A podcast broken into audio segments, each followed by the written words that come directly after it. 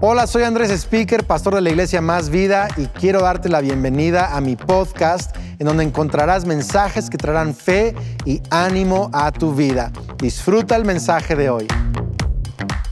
Hola a todos, bienvenidos de nuevo a Más Vida en cada campus y en cada casa.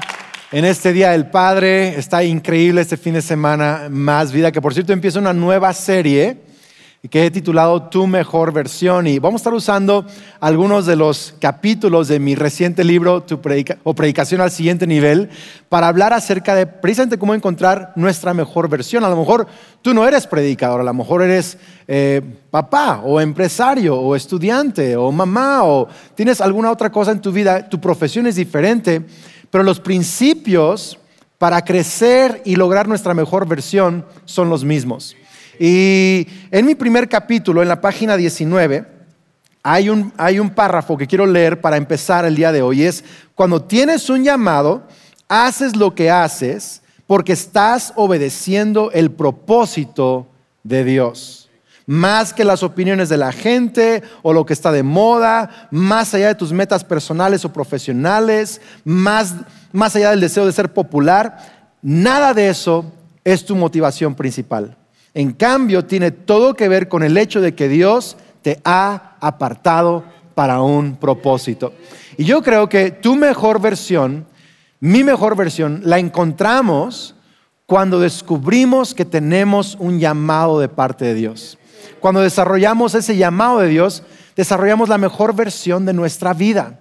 Y hoy quiero hablarte de un pasaje que Dios ha usado varias temporadas en mi vida para hablarme de mi llamado. Y esta semana, literal, me volvió a arruinar, en buen sentido, a arruinar la vida. Y Dios me habló acerca de lo que es un llamado. Y tengo tantos años sirviendo a Dios, siguiendo el llamado de Dios, pero recientemente descubrí cosas que creo pueden ayudarte a desarrollar y encontrar tu llamado y tu mejor versión. Y está en Jeremías capítulo 1. Vamos a leer casi todo el capítulo. Y el versículo 1 dice, las palabras de Jeremías, hijo de Hilcías, de los sacerdotes que estuvieron en Anatot, importante esa ciudad Anatot, en tierra de Benjamín. Palabra de Jehová que vino, dice que le vino en los días de Josías, hijo de Amón, rey de Judá, en el año decimotercero de su reinado, también en los días de Joacim, hijo de Josías, rey de Judá, hasta el fin del año undécimo de Sedequías, hijo de Josías, rey de Judá, hasta la cautividad de Jerusalén en el mes quinto. Entonces vemos que Jeremías viene de una ciudad llamada Anatot y está ahora viviendo y cumpliendo su llamado en una temporada específica de Israel. Verso 4, vino pues palabra del Señor a mí diciendo, antes que te formase en el vientre, te conocí. Entonces Dios nos forma en el vientre. Eh, quizá te contaron la historia de cómo fuiste concebido. Y es una historia, quizá tú crees que fue un accidente, pero Dios te formó en el vientre. Dice, antes que hiciera eso, te conocí. Luego dice, antes que nacieses, te santifiqué y te vi por profeta a las naciones. Verso 6. Y yo dije, ay Señor, he aquí no sé hablar porque soy un niño o soy demasiado joven, es la implicación.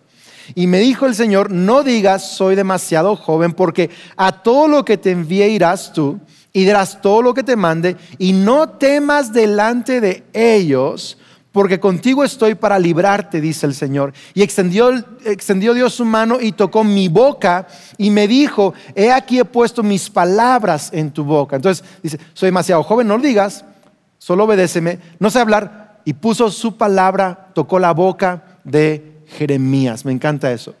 Dice, te he puesto en este día sobre naciones y sobre reinos. Fíjate que la, autoridad espiritual no viene en virtud de tu posición social, viene por las promesas de Dios sobre tu vida. Dice, hoy te he puesto sobre naciones y reinos para arrancar, destruir, arruinar, derribar, o sea, para, para deshacer lo que está mal, pero también para edificar y para plantar. Entonces Dios nos ha llamado para edificar cosas. Verso 11, la palabra del Señor vino a mí diciendo, ¿qué ves Jeremías? Y le dije, veo una vara de almendro. Y me dijo el Señor, bien has visto, porque yo apresuro, otra, otra traducción es, yo observo, estoy alerta a mi palabra para ponerla por obra. Tú pues, verso 17, ciñe tus lomos. ¿Qué significa eso? Simplemente vístete para trabajar. Fájate los pantalones, ponte el cinturón listo para trabajar. Levántate y háblales todo cuanto te mande y no temas delante de ellos para que no te haga yo quebrantar delante de ellos. He titulado mi mensaje el día de hoy autosabotaje. Autosabotaje. No sé si te ha pasado que tú mismo arruinas tus propios planes. Tú mismo, nadie más, tú mismo. Eh, un amigo una vez organizó una carne asada, una cena, nos invitó a todo el mundo y tenía todo para la carne asada excepto con qué prender los carbones. Estuvimos una hora tratando, ya era noche, no había nada abierto. Entonces, una hora tratando de prender esa cosa y nomás no. Llevamos la carne a la cocina, ni siquiera tenía los utensilios correctos para asar la carne. Fue un verdadero desastre. porque Solo por no tener con qué encender los carbones. tenemos todo este plan preparado, pero saboteamos ese plan. A veces los esposos me van a entender, los papás, tenemos una, una noche romántica planeada con la esposa y se te ocurre discutir de una tontería. Y se arma una cosa y saboteaste tu propio plan. Sé que me van a entender, pero, pero a veces así pasa. Tenemos grandes planes, ideas, un viaje y, y algo sucede y nosotros nos estamos autosaboteando. Yo me di cuenta en la última semana que habían actitudes en mi vida inconscientes que estaban saboteando mi llamado. Porque una cosa es que eches a perder una noche, otra cosa es que eches a perder planes que Dios tiene para ti. Y Dios le dice a Jeremías, ok, hay dos cosas, yo veo en este pasaje, dos cosas que pueden sabotear el llamado de Dios para tu vida, que te pueden detener de vivir tu mejor versión. Y son estas cosas. Número uno, ignorar tu llamado. Y número dos, limitarte. Autolimitarte por temores o ideas o lo que sea. Dos cosas que van a sabotear tu llamado. Ignorar tu llamado. Y número dos, tus límites personales. Aferrarte a tus límites personales. Entonces, la primera parte, ¿Cómo conocemos nuestro llamado? Bueno, aquí está en el versículo 4, muy, muy interesante. Dios le dice a Jeremías, antes de que yo te formara en el vientre de tu madre, te conocí. Esa es la primera clave para entender nuestro llamado. Primero es creer y saber que Dios nos conoció antes de diseñarnos. O sea, no nos diseñó y bueno, salió así medio feito, él va a hacer esto. No, no, o sea, nos pensó y luego nos diseñó. ¿Sí? Y hay muchas cosas de tu, de tu persona, de, tu personalidad, de tu color de piel. Yo sé que de pronto el enemigo ha tratado de limitarte y has experimentado cosas difíciles y has vivido cosas difíciles y, todo eso, pero, pero, pero si, te, si piensas en tu diseño, tu diseño, Dios te diseñó porque te conoció antes de formarte.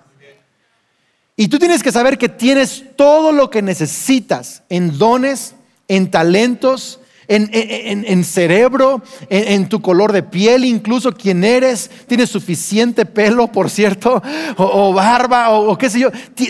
Dios te diseñó porque sabe quién eres. Y te diseñó para cumplir esa persona que tú eres, te conoce. Entonces, número uno, no te diseñaste tú mismo, no decides, o sea, a mí me hubiera gustado estar con Dios cuando él, me formó y decirle, a ver, échale un poquito más de pelo, ponle un poquito más de entonación vocal, porque me encanta cantar. Eh, es como que la repartición de dones y de facciones, a algunos les tocó cosas que otros quisiéramos. ¿Te, has puesto a pensar eso o no? Así como que, ¿dónde estaba yo cuando Dios repartió la voz? ¿Me explico? ¿Dónde estaba yo? Hay cosas que quisiéramos tener de otra persona o, o, la inteligencia de alguien más. Pero quiero decirte esto, Dios te conoció antes de formarte y te dio lo que necesitas para cumplir lo que Él ha soñado para ti. Primero. Segundo dice, antes de que nacieras te santifiqué. O sea, antes de que salieras a este mundo, yo te aparté para un plan. Y entender esto es tan crucial para vivir con un llamado sobre tu vida. En otras palabras, tú no decidiste para qué naciste. Y realizar esto destruye tu ego, pero resucita tu llamado. Saber que tú, o sea, tú no decides para qué Dios te va a usar, solo decides si aceptas el llamado de Dios o lo rechazas. A Kelly le encanta organizar el menú de la semana. Y de pronto va al súper y compra cosas para la semana. Y eh, no sé, apartó la carne para hacer carne en su jugo el miércoles. Apartó el pollo para hacer pollo a la marinera el jueves. Tú no escuchas a la carne alegando, no, yo quisiera hacer. O sea, no, no, no, no lo escuchas. ¿Por qué? Porque la carne no decide para qué la apartan. Nomás la usan para lo que el que la apartó la quiere usar. Y sé que es un mal ejemplo, no somos un trozo de res, yo, lo entiendo. Pero, pero, Dios dice, yo te hice, yo tengo el derecho de decir para qué naciste. Y muchos están pateando contra el aguijón, como Pablo pateaba contra el aguijón, que es el instrumento que se usa para dirigir el caballo, que tiene un piquito. Pablo estaba pateando el liderazgo de Dios para él. Y muchos pasan toda su vida pateando su llamado, en contra de su llamado. Y muchos están frustrados y nunca encuentran su mejor versión porque están tratando de ser alguien más, ser como aquel, como aquella. Y están construyendo una versión de su vida para lo cual no fueron creados. Entonces, primero, Dios te conoció. Segundo, Dios te apartó para algo.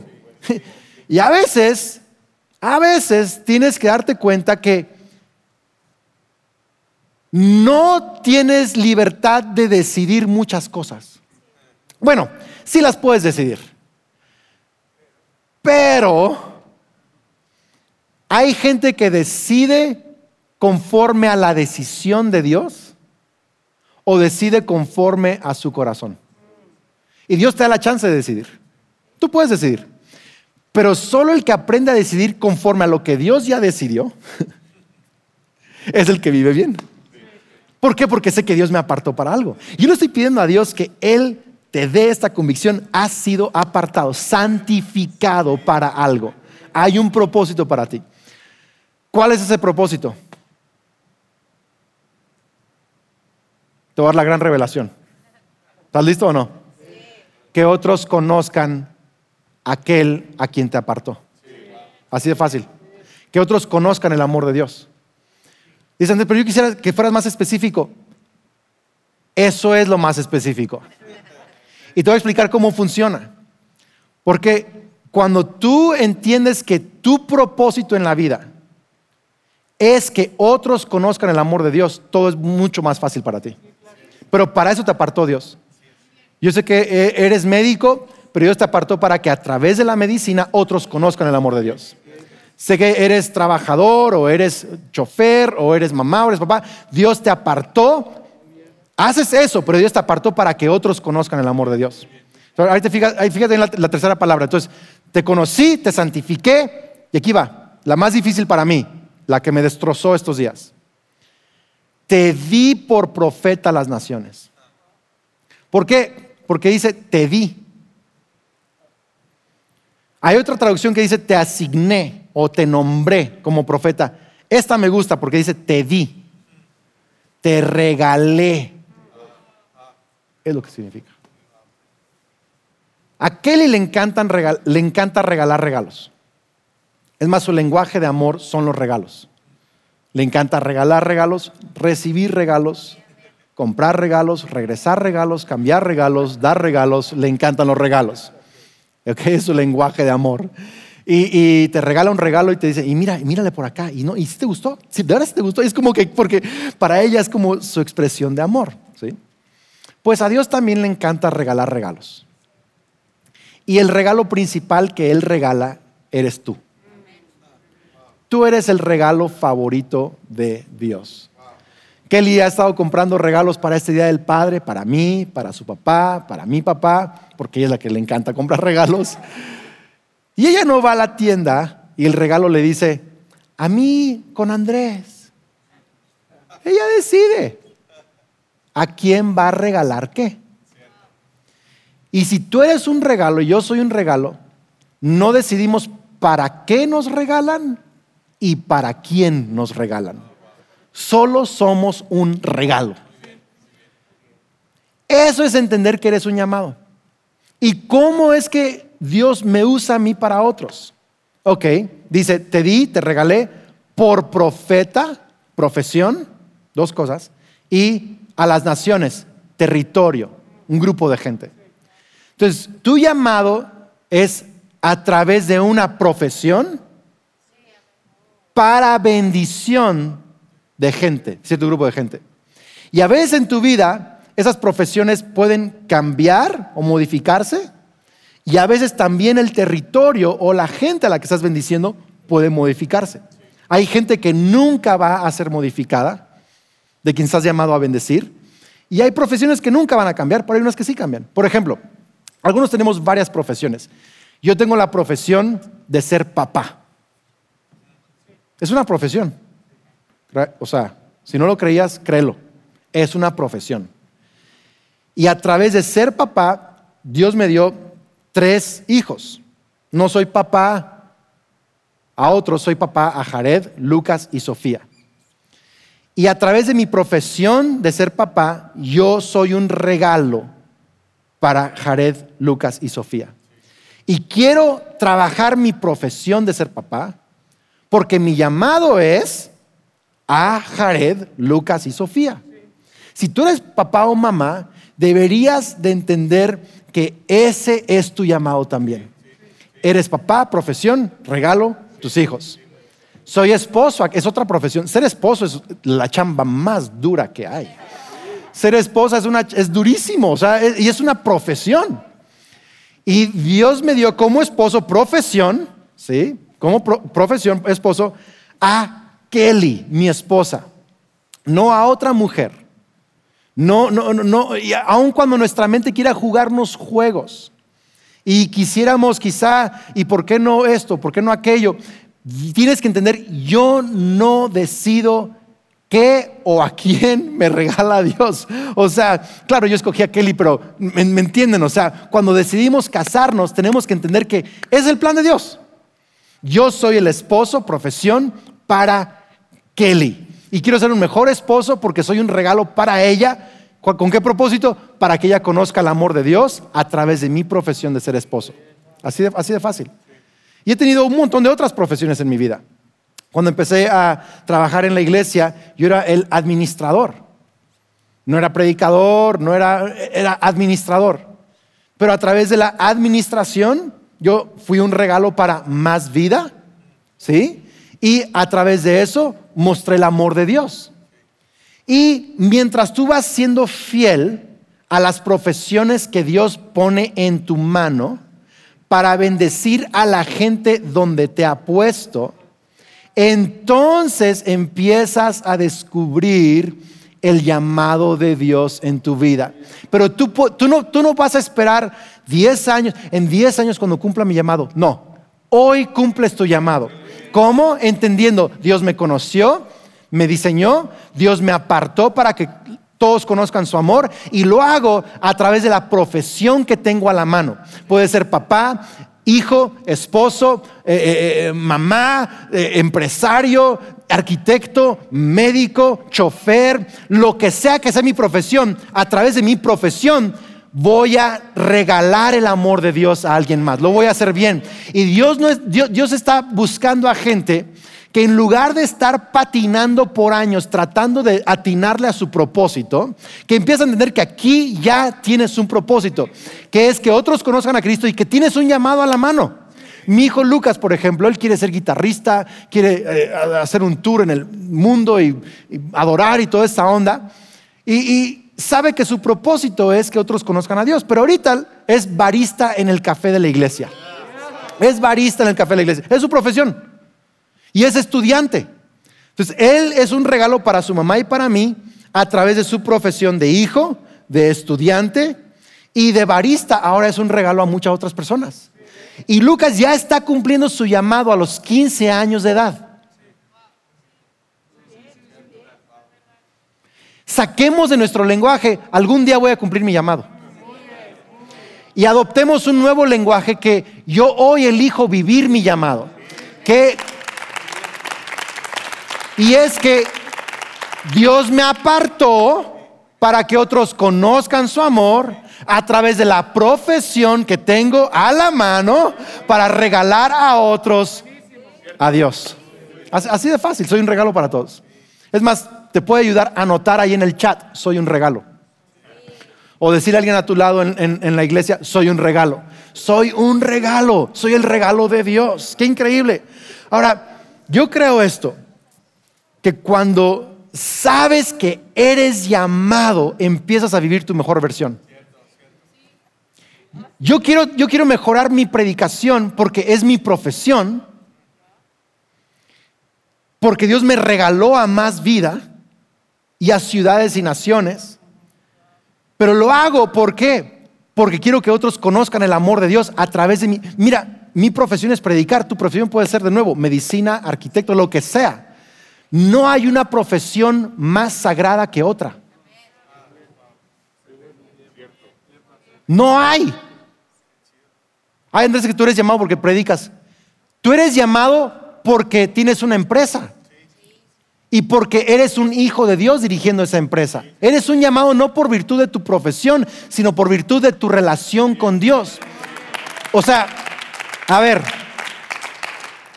toda profesión es sagrada cuando el que la está llevando a cabo entiende que es llamado por Dios.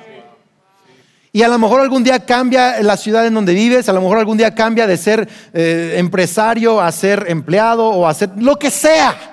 La profesión puede cambiar, pero tu llamado nunca va a cambiar. Y yo creo esto, mientras eres fiel en entender que hoy eres llamado a usar las profesiones que hoy tienes en tu mano para regalar el amor de Dios a la gente que está a tu alrededor, mientras eres fiel con eso, Dios va a seguir abriéndote puertas y dirigiéndote y cumpliendo promesas. Y vas a de pronto voltear en 20 años y decir, wow, qué increíble llamado Dios puso en mi vida por toda la historia de lo que Dios ha hecho a través de ti. ¿Tiene sentido esto? Ahora, ¿qué puede sabotear nuestro llamado? Primero, ignorar esto. Lo que te estoy enseñando el día de hoy puede cambiar tu vida entera. ¿eh? O sea, a, una gente hoy le está regresando motivación nomás de escuchar esto. Entonces, primero, ¿qué puede sabotear tu llamado? Ignorar esto. Segundo, el que no superes límites personales. El que no estés dispuesto a superar límites personales. Y Jeremías tuvo que superar un montón de límites. Vemos cómo empieza el pasaje. Dice Jeremías, hijo de Hilcías, de la familia sacerdotal de Anatot.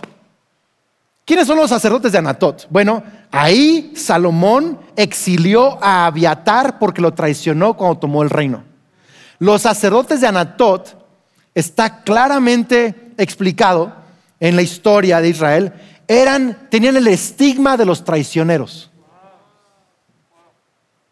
Entonces los, sacerdotes de Anatot no eran muy bien vistos.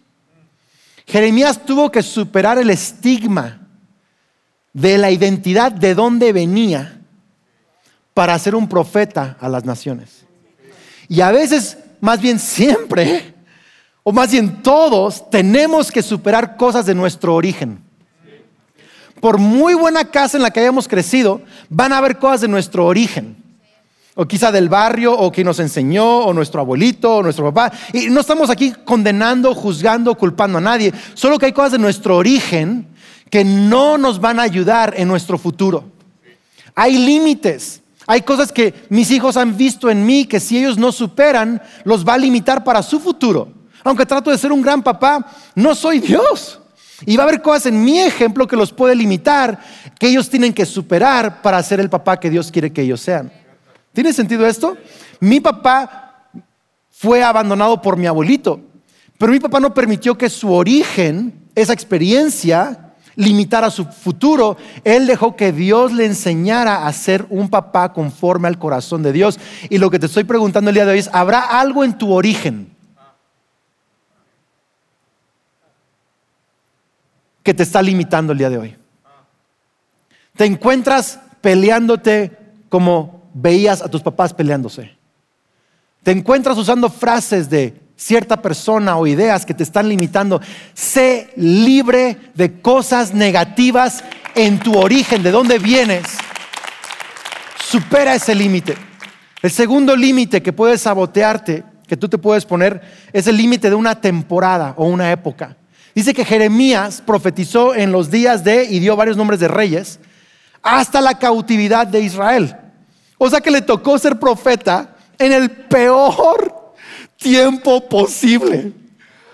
O sea, la peor época de Israel.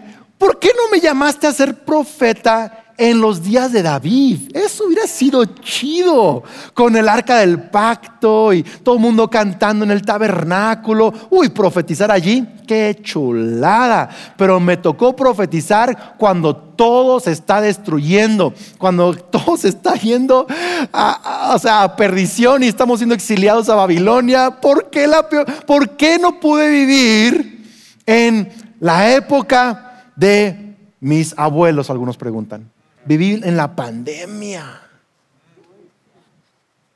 Estoy viviendo en la temporada más y, dicen que el 666 y que el mundo se va a acabar y quién sabe qué está pasando y los pronósticos de la economía y toda esta onda. Y, y queremos echarle la culpa a una temporada. Pero Jeremías cumplió su llamado aún en la peor temporada y la peor época. Y lo que estoy, estoy diciéndote, lo que estoy diciéndote es que una época o temporada te limita solo cuando tú la permites.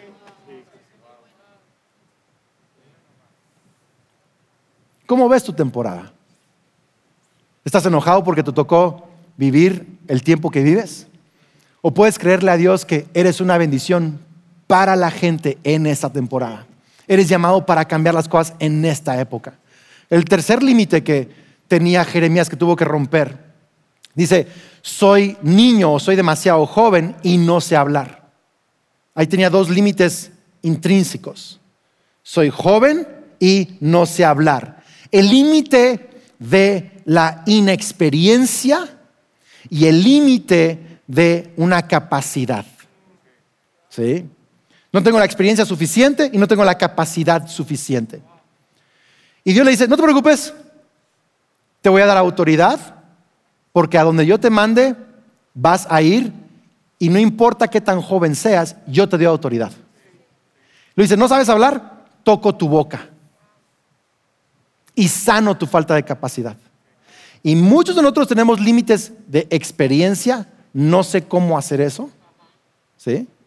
Y tenemos límites de capacidad, nadie me enseñó. Y quiero decirte algo, algunos hemos incluso aprendido cosas negativas, porque algunos han sido abusados física, sexual, emocionalmente. Y has aprendido abuso, pero no has aprendido amor. Entonces, Andrés, yo no puedo cumplir mi llamado en la profesión de esposo o de esposa, porque yo solo aprendí abuso, no aprendí amor. Y Dios dice, no te preocupes, déjame tocar es el lugar de incapacidad. Así como tocó la boca de Jeremías, Él puede tocar el lugar donde fuiste abusado, puede tocar tu espíritu y sanarte de ese abuso y ese trauma y llevarte a perdonar. ¿Tiene sentido eso? No tengo experiencia, yo te doy la autoridad. No tengo la capacidad, yo te sano. Alguien me incapacitó, yo te sano. Yo creo que Dios, ah, no tuve dinero para estudiar lo suficiente. Yo te voy a dar sabiduría, te voy a educar, te voy a proveer. Tú simplemente sigue No permite. La única forma que un límite personal, que por tu error o el, el error de alguien más, o por tu inexperiencia o experiencia negativa has recibido, la única manera que ese límite puede limitarte es si tú lo permitas. ¿Qué cosas le ha dicho a Dios? No sé cómo, no puedo, no sé, no tengo la experiencia, no tengo la capacidad. cuáles, son, ¿Cuáles son tus límites que te has puesto para esta etapa en tu vida? Número cuatro, el segundo límite, el cuarto límite, perdón, para Jeremías, era cómo él veía a Dios. Porque le, le pregunta, le dice, ¿qué ves? Dice, una vara de almendro. Dice, exactamente, yo estoy viendo, observando para que mi palabra se cumpla. Creo que Dios le dijo eso porque creo que Jeremías no, no sabía si Dios lo iba a ayudar o si Dios lo iba a descalificar. No, sé cómo explicarlo. Pero hay temporadas en mi vida en donde yo no he visto a Dios como el aliado de mi llamado.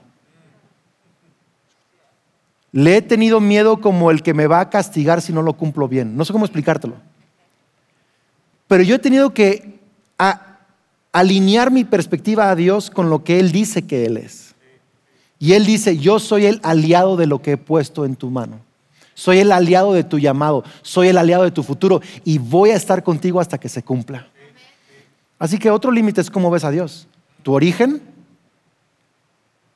tu época, tus capacidades y tu perspectiva de Dios. ¿Qué te ha limitado? ¿Cómo rompemos esos límites? Bueno, Dios le dice a Jeremías bien fácil en el verso 17, tú ciñe tus lomos. ¿Qué es eso? Pues antes usaban unos como vestidos, ¿verdad? Los hombres. Y tenían que enrollarlos. Y tenían que pasárselo por la pierna y ceñirlo para correr. Eso es ceñir tus lomos. Se lo, se lo amarraban aquí en la cintura. Quién sabe cómo se lo amarraban, pero el vestido o el manto que, con el que andaban antes, se lo amarraban en los lomos. Y así podían correr, podían avanzar, podían ir. Y lo que Dios está diciendo a Jeremías es, tú simplemente prepárate para correr, prepárate para caminar, vístete para trabajar. Quiero decirte algo, en esta temporada de pandemia hubo muchos días, semanas incluso, donde yo no tenía como certeza de qué iba a pasar, no sabía qué estaba ocurriendo, cuál iba a ser el futuro para mi vida, mi llamado, la iglesia, la familia. Había tantas cosas, pero lo que yo sí sabía de parte de Dios cada día que Él me decía, Andrés, levántate hoy y vístete para trabajar. Levántate hoy y vuelve a orar, vuelve a predicar, vuelve a amar a tu familia, vuelve a trabajar en tu iglesia, vuelve, o sea, vuelve, hazlo otra vez. Y es lo que estoy diciendo el día de hoy. A lo mejor tú no sabes ni por dónde empezar a cumplir tu llamado, ni por dónde empezar a romper tus límites.